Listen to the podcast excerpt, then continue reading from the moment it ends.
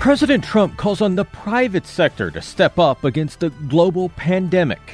And instead of what they have been manufacturing, to manufacture items that are in much need across America. The U.S. military is deploying resources to help with the coronavirus outbreak.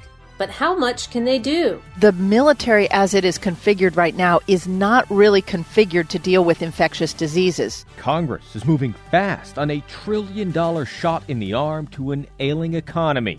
We need to not just chuck, you know, sort of money at the problem. We need to have a plan. And Joe Biden finds more distance in his Democratic delegate lead. Well, the race is, is all but over. And uh, in Florida, Biden won every county in the state. With John Decker, Rachel Sutherland, and Chad Pergram, I'm Jared Halpern from Washington.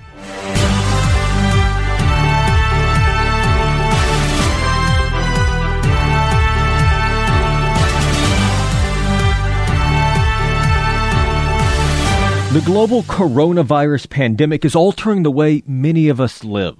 The Centers for Disease Control guidelines say we should stay at least six feet from each other, and that's if you're in public at all. Most American cities are under strict social distancing requirements. Bars and restaurants are closed, along with schools and shopping malls. It's natural to feel anxious, unsettled, as the number of coronavirus cases and related deaths rise both around the world and here in the U.S. It's why we're spending another week focused on what the government is doing at the White House, the Pentagon, and Capitol Hill. President Trump this week announced mutual agreements with Canada and Mexico to close land borders for non essential travel. He's promising the FDA will fast track approval of potential therapies for COVID 19. And he is increasing the number of critical supplies hospitals say they need to handle a surge in patients.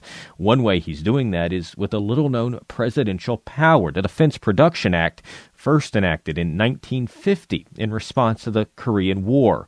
So we will start there with the week's actions by the Trump administration and our White House correspondent, John Decker. This is uh, a power that any president has, and what this power allows the president to do is to call upon private industry, uh, manufacturing plants, uh, to essentially change uh, their processes and instead of what they have been manufacturing to manufacture items that are in much need across America during a national emergency. The president has already declared a national emergency associated with the coronavirus, and the president said that he has indeed invoked uh, this little used uh, presidential power to make certain that certain uh, items are are available all across America, including uh, the respirators, uh, the masks that uh, is ne- that are necessary for healthcare professionals to test for the coronavirus. Uh, this would be, make it more readily available all across the, the country at hospitals all across the country, Jared.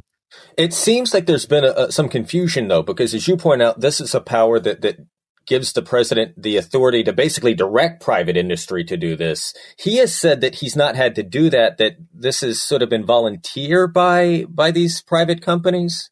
Well, we know that one automaker, I believe it's Ford, has offered up uh, some of its plants to manufacture ventilators because uh, all three uh, U.S. automakers have essentially shut down their assembly plants.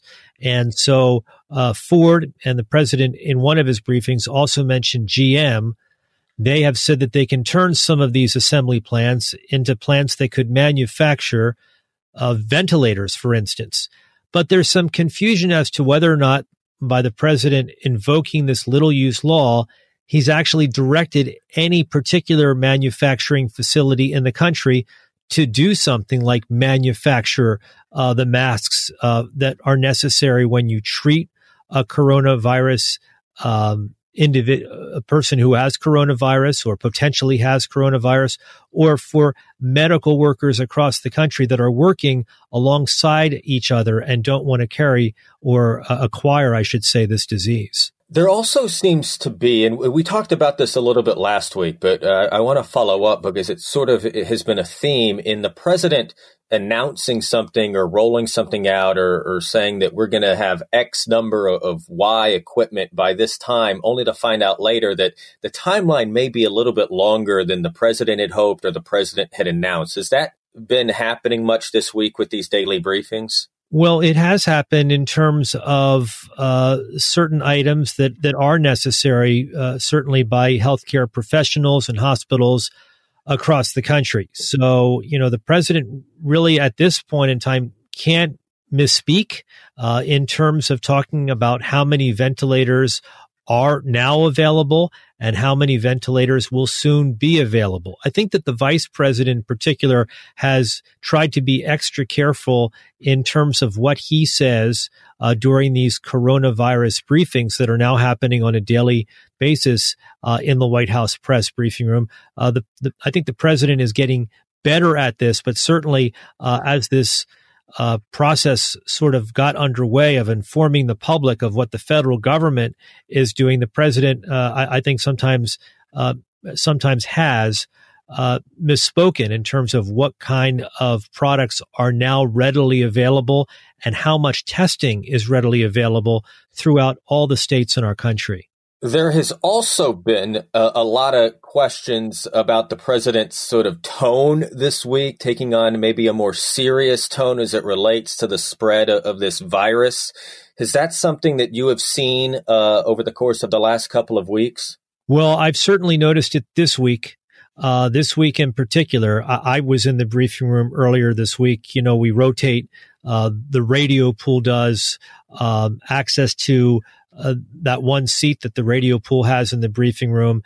And the president uh, clearly has gotten a very a clear message from his healthcare professionals, his advisors that are on the coronavirus task force, like uh, Dr. Deborah Birx, like Dr. Anthony Fauci. They have made it very clear to the president that this is a national emergency this is a healthcare crisis. And the president, uh, I, think, for the most part, has reacted accordingly. Uh, and you notice a change in tone. He recognizes uh, with the numbers increasing in terms of cases throughout our country on a daily basis, the number of fatalities associated with coronavirus, uh, you know, ticking up uh, on a daily basis. This is a very serious problem that not only is he dealing with, but the rest of the country is dealing with every day. Has he continued to be critical of the news media in these uh, daily Q and A sessions? He has, uh, and you know, there are some briefings where he doesn't. There are some briefings where he's actually complimented those in the briefing room, uh, and there are some days where certain individuals from certain news organizations for whatever reason uh, get under his skin. Uh, I, I, noticed just the other day, uh, our, our, fellow colleague from Fox Business, Blake Burman, uh, asked a question that really grated on the president's nerves. So um, this is not a regular occurrence, but it does happen, Jared, from some uh, from time to time. And you're right. I mean, it, he he seems to be you know trying to answer questions in the way that he's comfortable a- answering questions, which I think is pretty recognizable to those of us who have covered his campaign and his presidency, while also yielding to uh, the officials, to, to the experts there, and and trying to let them answer some of these more technical questions, which have been so so important. That's been uh, fascinating to sort of see that that movement, uh, at least from from my vantage point outside of the briefing room. Curious about your uh, your takeaway inside the briefing room. Well, that's what I've noticed. You know, the president uh, has deferred to the healthcare professionals. These are people that uh, I think, no matter what your uh, political ideology, whether you're on the left or whether you're on the right. Uh, I think that most Americans have come to respect the, the judgment of Dr. Birx and the judgment of Anthony Fauci. But we've also seen times where the president, uh, right there on, on the same uh, dais as Dr. Fauci, disagrees with Dr. Fauci. And that gets a lot of attention when you disagree with someone who is uh, regarded as one of the world's foremost experts on infectious diseases. John Decker, I appreciate the time. As you point out, there is a rotation of reporters that are in that briefing room as, as they try and socially distance each other, avoid large crowds. Um, uh, it is a, a public service that you and your colleagues are doing. Uh, not everybody can work from home. You've been a, a, testament to that this week. I appreciate your service and, and, the time to discuss it this week. Oh, thanks a lot, Jared. Um, it's uh, it's my uh, privilege, uh, but I think it's also a duty that we have uh, if we can do it. And, and, I'm fortunate that I can do it to report from the White House, uh, especially for our listeners, our listeners who are depending on us uh, to tell us the latest in regards to this health crisis that has affected every state in our country.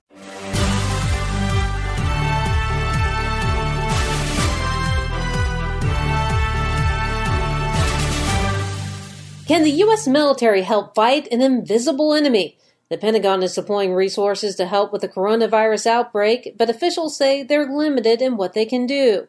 I'm Rachel Sutherland. We are ready to respond depending on the needs of the community and as ordered by the response network by the governors in every state. The head of the National Guard, General Joseph Lengyel, says thousands of service members are being activated to help with testing, facilities, and food, but he cautioned against mobilizing on a federal level. There's been a lot of talk about setting up MASH type units in hard hit areas. Air Force Brigadier General Paul Friedrichs cautioned against overestimating the military's ability to care for sick civilians. Our deployable hospitals range in size and range in capabilities and are very much focused uh, and designed to take care of those in combat. There's the same problem for Navy hospital ships, which President Trump said would sail to the east and west coasts. The USNS Comfort and Mercy are not set up to treat coronavirus patients, but they can take in trauma patients from hospitals that are inundated with people suffering the worst of COVID 19. Plus, the Comfort Hospital ship is now undergoing repairs in Norfolk, Virginia, and may not be able to reach New York until sometime next month. Jennifer Griffin covers the Pentagon for Fox News.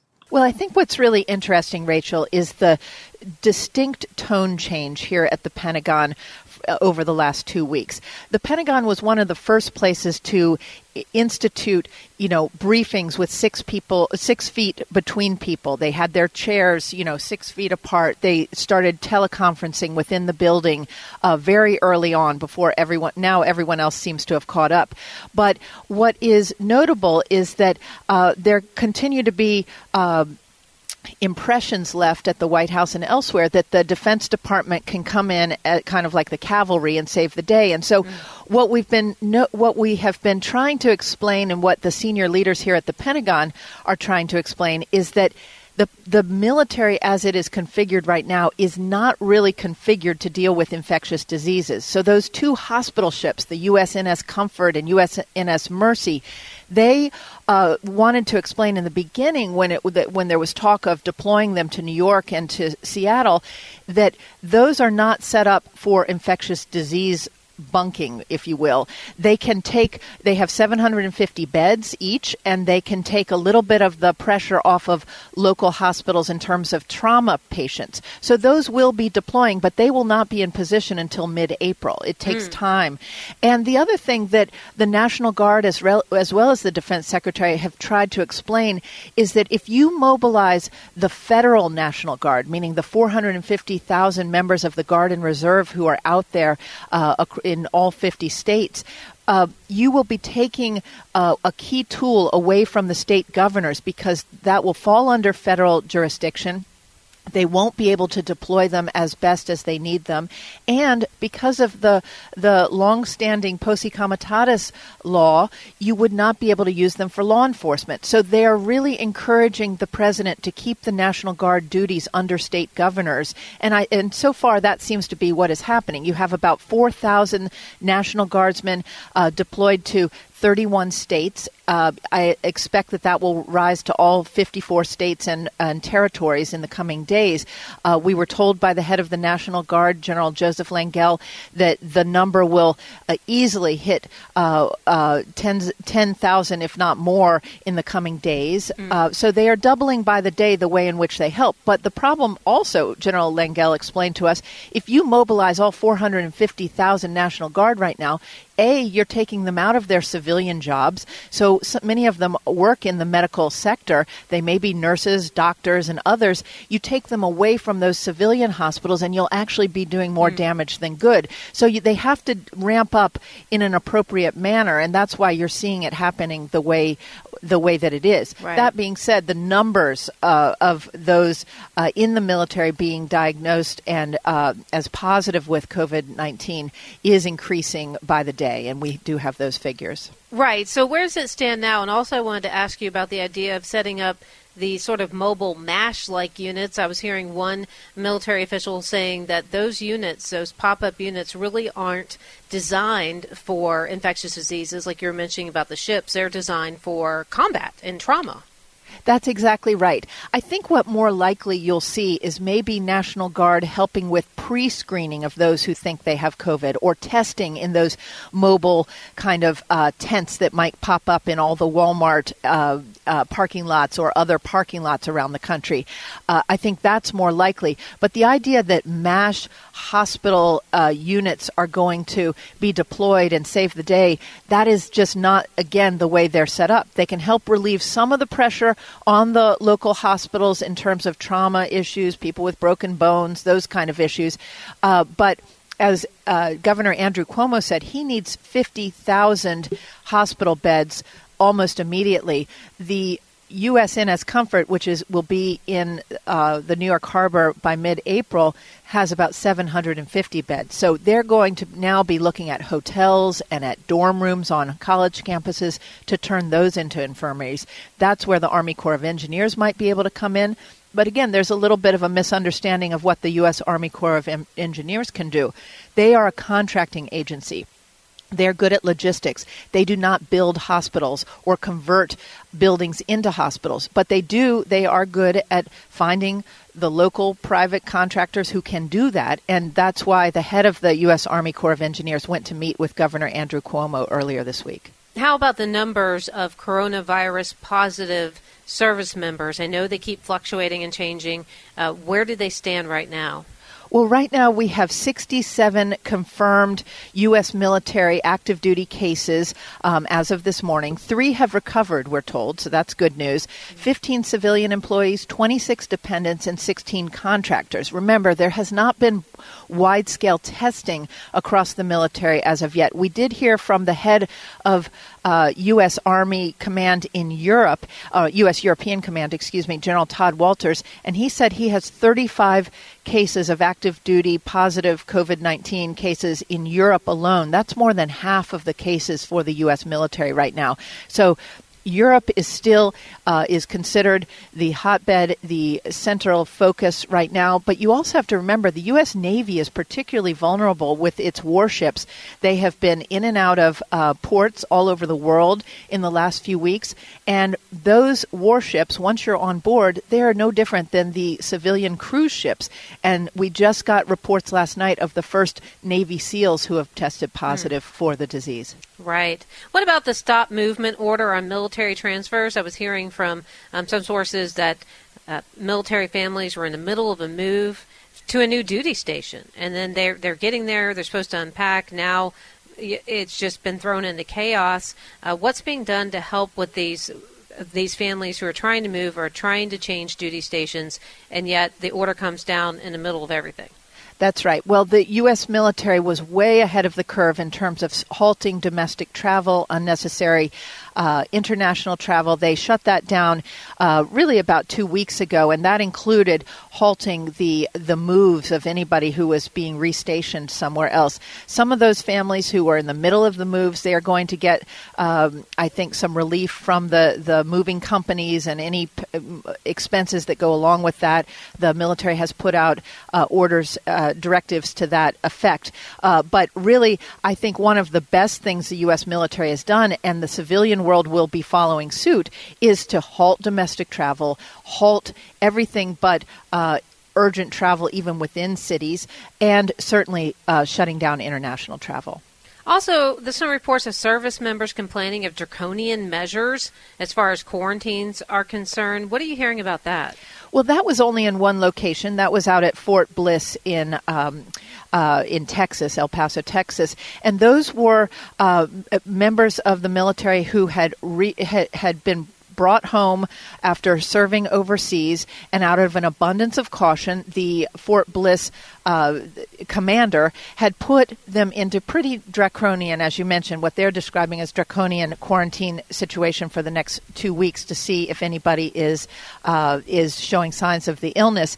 Uh, they were three to a room, small rooms. Many of them said, you know, at least uh, civilians were being given. You know, uh, there are right now about 1,500 civilians who are housed on four U.S. military bases from those cruise ships and from uh, China when they were brought back to the United States, they're being given single rooms and single bathrooms. Uh, the U, but what we did hear from the top spokesman here at the Pentagon is that uh, he made the defense secretary aware of this, and they admit they could do better. So, uh, the situation at Fort Bliss, they are taking a look at and uh, figuring out how they can uh, have uh, slightly less draconian quarantines. But I think it is extremely smart any U.S. service members who've been overseas uh, in recent weeks really do need to self isolate, and those commanders have been given the uh, authorization to to do what they need to do on their bases to keep the force safe. And in fact, if you look at what uh, General Abrams did out in South Korea, he took very very quick action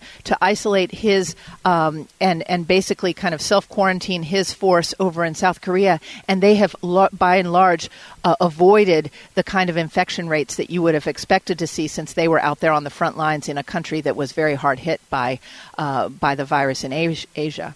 Couple more things. We're understanding that uh, military officials are saying that American troops will be leaving Iraq in the middle of this, uh, coming home. Um, so, how is that going to uh, work out? Will they need to quarantine? Is there any special precautions that the uh, Pentagon is taking in this situation? I think anybody returning from overseas will be uh, self isolating or quarantined, if you will. It may not be a, but the commander will have the the right to do that, and it will be, frankly, it is in keeping with CDC guidelines right now. Uh, in terms of the numbers coming out of Iraq, we're told that it's in the hundreds right now. You know, there's you still have a, a, large number of people staying in Iraq, so U.S. forces are not pulling out of Iraq altogether, but they are reconfiguring for two reasons: not only for the coronavirus, but also because you've seen those rockets that were fired at bases like Camp Taji. Uh, it's very hard for the U.S. military to defend those small outposts and bases, and so they are reconfiguring the force to a defensive position because there is still grave concern by the U.S. CENTCOM commander that Iran will try to test the United States at a moment when they are facing severe, severe uh, coronavirus death tolls in Iran. Um, they believe the U.S. Central Command believes that there are even top Iranian officials who have died, the death rate, and they're seeing from satellite photos large um, mass graves mm. in Iran. So they are worried that Iran will try and test the U.S. military at this time. So they're just, out of an abundance of caution, repositioning some of the forces there to protect them both from the virus as well as from Iran. And on a sad note, we're understanding that military burial services are going to be limited to 10 people. I guess the option is that families can bury their loved ones and then come back for a larger graveside service, and uh, those uh, uh, honor guards will be in short supply as well. So it's just really a tough time, not only for the nation, but the U.S. Armed Forces as well. Absolutely, Rachel. But they're taking very, very strict measures, and I think it will pay off in the end.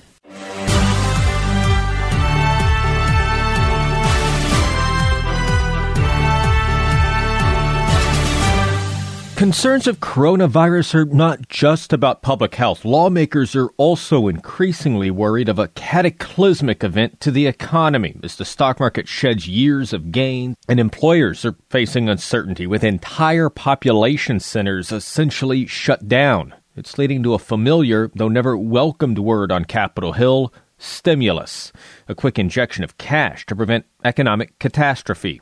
Congress has done it before in the aftermath of 9 11, the banking collapse of 2008, and the Great Recession that followed. This, however, is different an economic downturn created by a global health crisis that is both difficult to predict in lethality in length. Senate Republican leaders want to vote on a measure likely to include direct payments to Americans, loans for small businesses, and tax deferments for large sectors of the economy.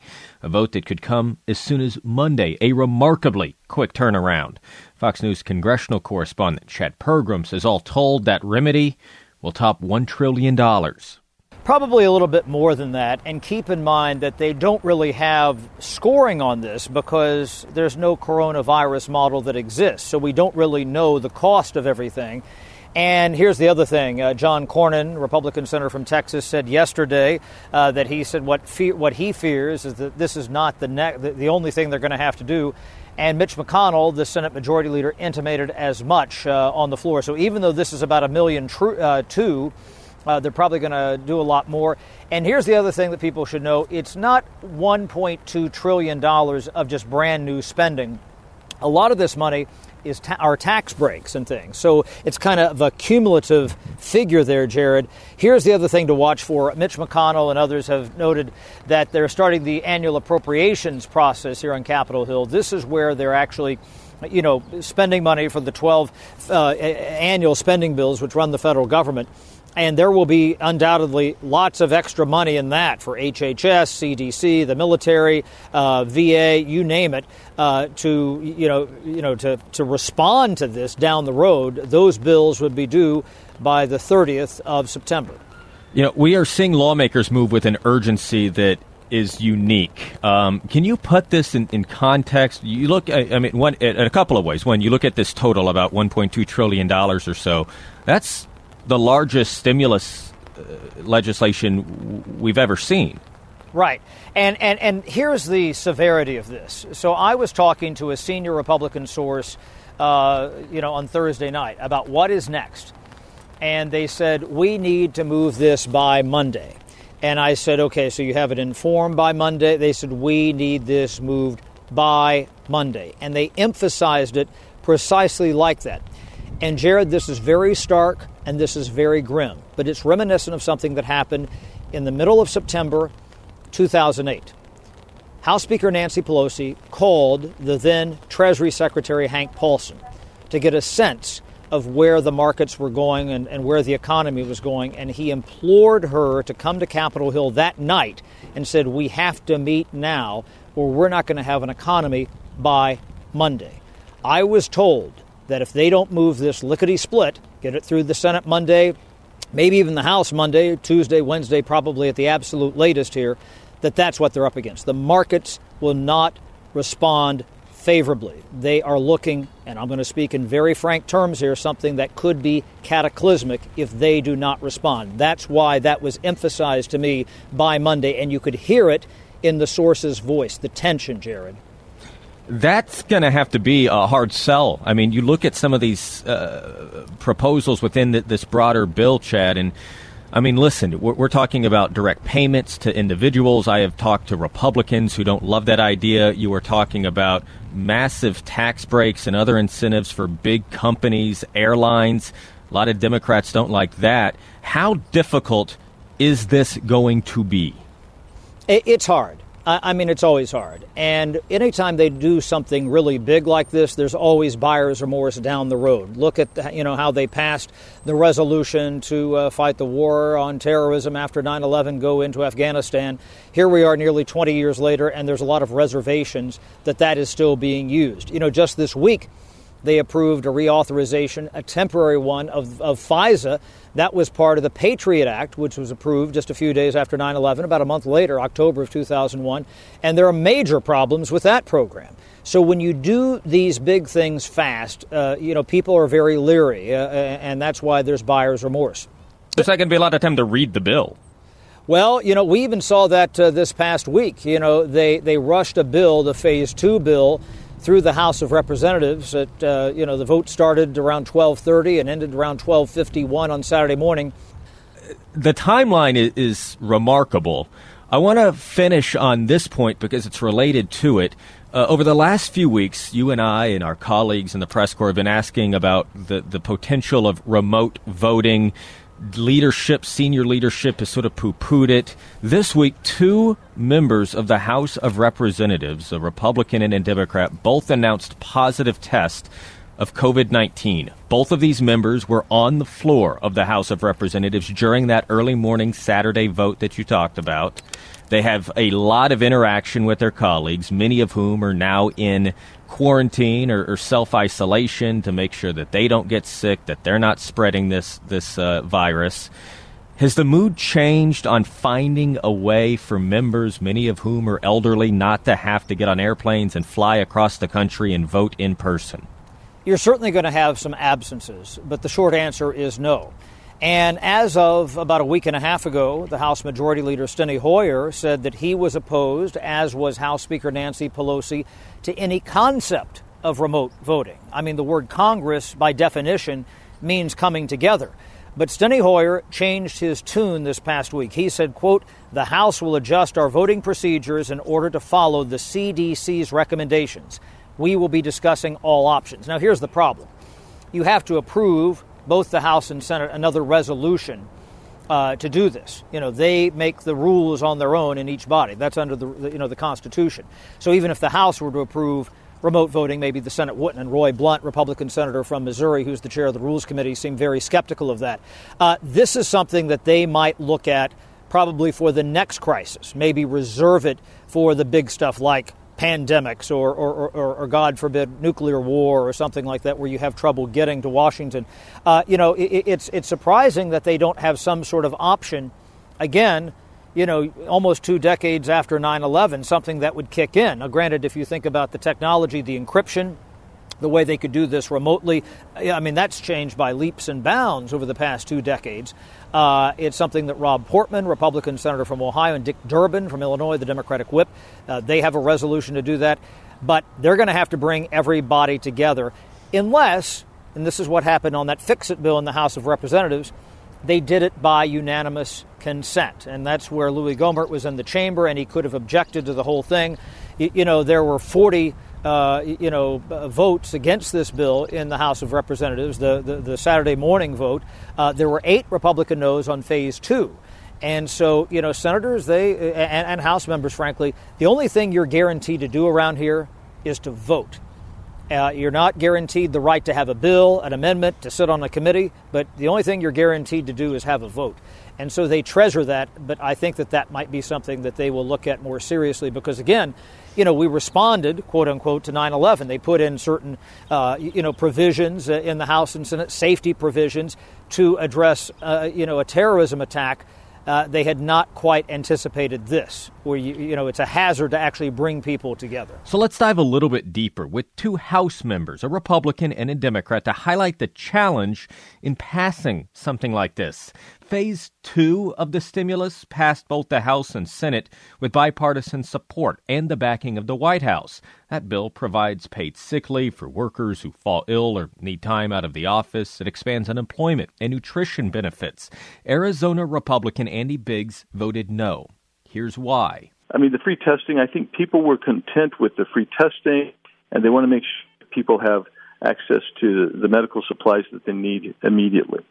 But when you start closing businesses, which is what you're doing, the way they structure this is not going to have the immediate impact that you want.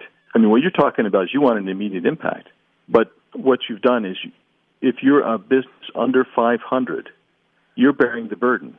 They exempted businesses over 500. Explain that one to me. You can't explain that to me. We bailed out the financial services industry 10 years ago. What you could do is you could say, in exchange for um, a couple of technical regulations, mark to market. Uh, you remove that, remove the CECL uh, program. Uh, that would give them uh, the financial institutions some stability and and, and uh, clarity now. But you would also, what you would also do is say, look, for 90 days, you're going to protect the, the mortgage mortgagees so they don't get foreclosed on. You're going to protect people so they don't get their cars um, repossessed. I mean, those are those are things that uh, I gave to the president last week that others are working on. We continue to work on them uh, for legislatively as well. Those are things you would have that have a very similar impact to what you're talking about, where people wouldn't have to be worried about um, cars or car payments, wouldn't have to be worried about their their uh, their house payments, those types of things. That provides an immediate influx. Michigan Democrat Elissa Slotkin voted yes on phase two, but has concerns about a larger so called bailout for corporations. You know, we have gone through a similar type stimulus requirement back in 2008, right? We did have these conversations, and you can learn a lot from what we did then and try to help that guide how we move forward on this package. I know that a bunch of lawmakers are getting on a call this week, myself included, to talk to experts, people who were in charge and living through that 2008 experience. Going to go through, they're going to go through the lessons learned, and then we're going to come up with our sort of suggestions on what should be in this big economic recovery package. The big thing for me is hearing from my district. So we've already put out um, a new uh, like address on the web where our constituents, especially our business leaders, can write to us and say, here's what really needs to be in that economic package. I need to hear from my district on what they need, in addition to folks who lived through the 2008 recovery package. Have you given thought to a, a temporary uh, cut to the payroll taxes, as President Trump has suggested? You know, I know that he floated that. To be honest with you, a lot of the business leaders that I really take my cues from did not think that that was the most urgent need. Um, but I, those are the kinds of things that are absolutely on the table. And I'm not going to rule out anything.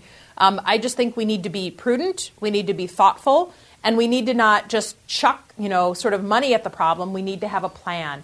And then it has to be negotiated. And I know, based on watching the back and forth between Secretary of the Treasury Mnuchin um, and Speaker Pelosi, you know, that took a good three days of just almost shuttle diplomacy, phone calls and visits. Um, so we know that this is going to be a big debate. Um, that's a healthy debate. We should have that debate. But what I want to do is get started, and that for me starts with hearing from my district. Congresswoman, I appreciate the time in these uh, uncertain times to, to answer these questions. Stay safe, and uh, the best to you and your uh, constituents. You as well. Take care now.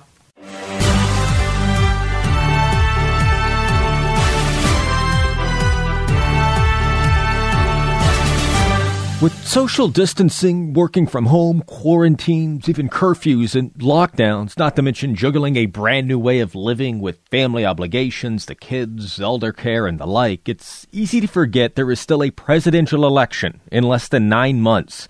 Tuesday, three more states held presidential primaries Florida, Illinois, and Arizona. The former Vice President Joe Biden won them all, adding to a delegate total that is becoming nearly out of reach for Vermont Senator Bernie Sanders. Biden also picked up a couple more endorsements from former rivals. Hawaii Congresswoman Tulsi Gabbard suspended her long shot campaign and immediately offered her full support to Biden.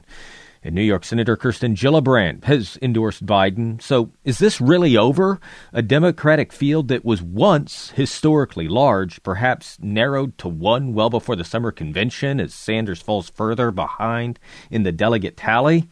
Fox News Radio's political analyst Josh Kraushaar joined me for our Tuesday night coverage and is back to discuss what happens next. First of all, we'll let our listeners know, as we have been doing now for uh, the last uh, week or a little bit more than a week now, using uh, some remote technology here to podcast and broadcast as well as we did on election night, Tuesday night. So if you hear birds chirping, uh, it's because, Josh, you're uh, on your patio, right? I am social distancing on the patio here in the in the home home office here in Virginia. So yeah, we are in unprecedented times, and that calls for uh, an, an unprecedented uh, measures. Hashtag working from home. Okay. Um, now that that's complete, let's talk about uh, a few things, and we'll start, I suppose, with where we should, if you know we didn't have a lot of other things going on, which is uh, the state of play in the Democratic primary. Tulsi Gabbard, by the way, uh, suspended her campaign uh, this week and endorsed uh, Joe Biden, which I found very interesting. And I want to talk about that, Josh. But let's start with Tuesday night's uh, slate of primaries. Three states holding contests since Ohio uh, delayed their in person voting, and it was a clean sweep for Joe Biden. What does that tell us now about this race? Well, the race is, is all but over. And uh, in Florida, Biden won every county in the state. Uh, the the margin that that Biden defeated Bernie Sanders in Illinois and Florida uh, and also in Arizona are, are, are, are as significant as we've seen for, for any front runner at this point in time in a campaign. So, know, the real question is when does Bernie Sanders uh, get out of the race, or does he, given the unique circumstances of the campaign right now? But you know, th- this is a uh, you look at the exit polls, you look at the data behind Joe Biden's victory, and he's dominating among almost every group of voters, with the one exception of, of younger voters, very young voters who still are on the, the, side of Sanders. But this, if it was any other campaign, if it was any other candidate, you would see Joe Biden as the as the nominee of the party, and, and the whole party would be rallying behind him as they are, except for Bernie Sanders, in, in supporting his candidacy. Now, Sanders' uh, campaign has said, listen, the senator is focused on the coronavirus, on this uh, stimulus package that is working its way through Congress. That seems to be what, what a senator ought be doing, right?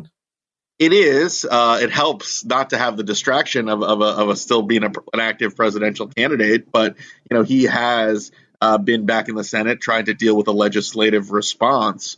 Um, you know, it, it is unusual because I think the Sanders team believes that if they stay in the race, even though there aren't any primaries scheduled for the next few weeks, they can put some pressure on, on Joe Biden to maybe move his platform to the left, maybe adopt some of the Sanders positions when it comes to expanding uh, health uh, access, healthcare insurance for more voters. Uh, but you know, usually, usually when a nominee is, is, is the presumptive, when a nominee is, is dominating as much as Joe Biden is, he's the presumptive nominee.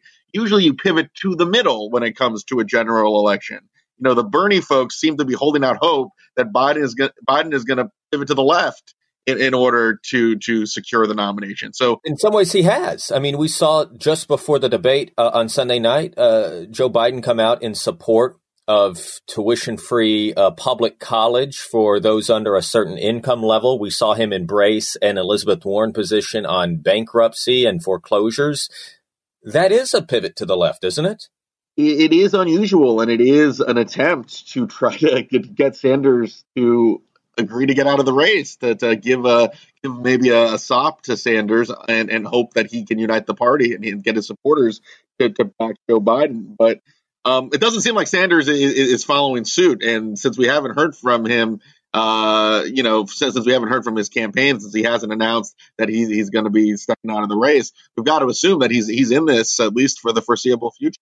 Does these positions that Joe Biden is now uh, moved towards, as we talked about the uh, tuition free uh, universities, at least for for families under a certain income level, and this Elizabeth Warren uh, banking position, uh, does that make Biden more or, less vulnerable uh, in a general election? You know, typically moving to the left, moving to, towards uh, the, the, the the outside the mainstream is is a is a curious political move. I, I will say though that at, t- at a time of great economic anxiety, great economic uncertainty, the, the likelihood that we're already in a recession, uh, the, the the moves to make sure working class voters, uh, voters without the same means, uh, uh, you know, voters who don't have great wealth are, are covered, are protected, feel secure. Um, that might be a more politically defensible move, just given the unusual, unprecedented times we're in. Um, you know, the, the, there is a point of view that economic populism sells in the Midwest, sells among working class voters that defected to President Trump in the 2016 election. Uh, and I think that may be governing some of the Biden campaign's thinking about pivoting a little bit leftward uh, on on the bankruptcy issue with with Warren, on the on the public tuition free free tuition issue for some some Americans, uh, which Bernie has talked about. You know, there is a, a we're we're already seeing the Trump White House, you know, offer plans that that spend you know billions, if not trillions, of dollars to help save the economy. Uh, so perhaps positions that Bernie has held in terms of helping the working class, helping the less fortunate voters with financially, maybe those those do not are not as politically unpopular as they would be under normal circumstances. That's a fair point. We're seeing the Republican-led Senate move very swiftly on a uh, very uh, costly economic stimulus plan, and I think for those who covered Congress uh, at the first part of the last decade, may may have a little bit of whiplash if you were to fast forward uh, to where we are today. Let's finish, uh, uh, Josh, with Tulsi Gabbard. Um, she only got, I think, one or two delegates from the caucus in American Samoa, so not surprising. I think that that she is ending her campaign. I was surprised, and I'd like to get your take on her immediate endorsement of the former vice president. You know, it shows number one that she's not going to be running as a third party candidate, which was which was a worry that a lot of Democrats had. Uh, and, and, frankly, the fact that she her main message in the campaign was to rail against endless war, was to criticize uh, Democrats who voted for the Iraq War. Uh, and Biden was one of those was one of those senators in 2003 who, who, who voted for the Iraq War. So you would think that they're on ideological opposites when it comes to foreign policy. So it is an encouraging sign that even someone who disagrees with Joe Biden on such a on such a big issue for her is actually endorsing his campaign. And I think most most significantly for Democrats, the fact you know, one less candidate that could peel support from Biden as a third party, a possible third party, a challenger. That that worry is now out the window. The party is uniting, and even Tulsi Gabbard is on board. Well, that and I mean, so much of her campaign was um, criticizing the Democratic establishment, very critical of uh, the thresholds to get on the debate stage. At, at, one point, she filed a lawsuit against Hillary Clinton. Yeah, I mean, she wasn't. If Hillary, I mean, Hillary Clinton and her have a famous feud, and and and, and there is a personal side to Joe Biden, Jared, that I think is bringing uh, some of his rivals to his side quicker than it might be for if it was another front runner in the same position. Um, I mean, Gabbard, even though she criticized, you know, Kamala Harris most significantly on the debate stage earlier in the campaign, she never really went after Joe Biden that aggressively. And I think it's because of the relationship that Joe Biden has with a lot of Democrats on Capitol Hill. And uh, it, it's an acknowledgement that even though they may have ideological differences, uh, they're they're willing to put their, their, their those grievances apart, those grievances aside to, to unite in, in preparation for a general election. All right. Uh, next uh, primary, as you point out, is not for another three weeks uh, at least. We'll see how uh, states make these uh, decisions moving forward as we try and uh, socially distance ourselves to flatten the curve. I appreciate you taking the time again, Josh. hopefully, we'll spend some time in studio together soon. Stay safe, stay healthy. Thanks, Jared.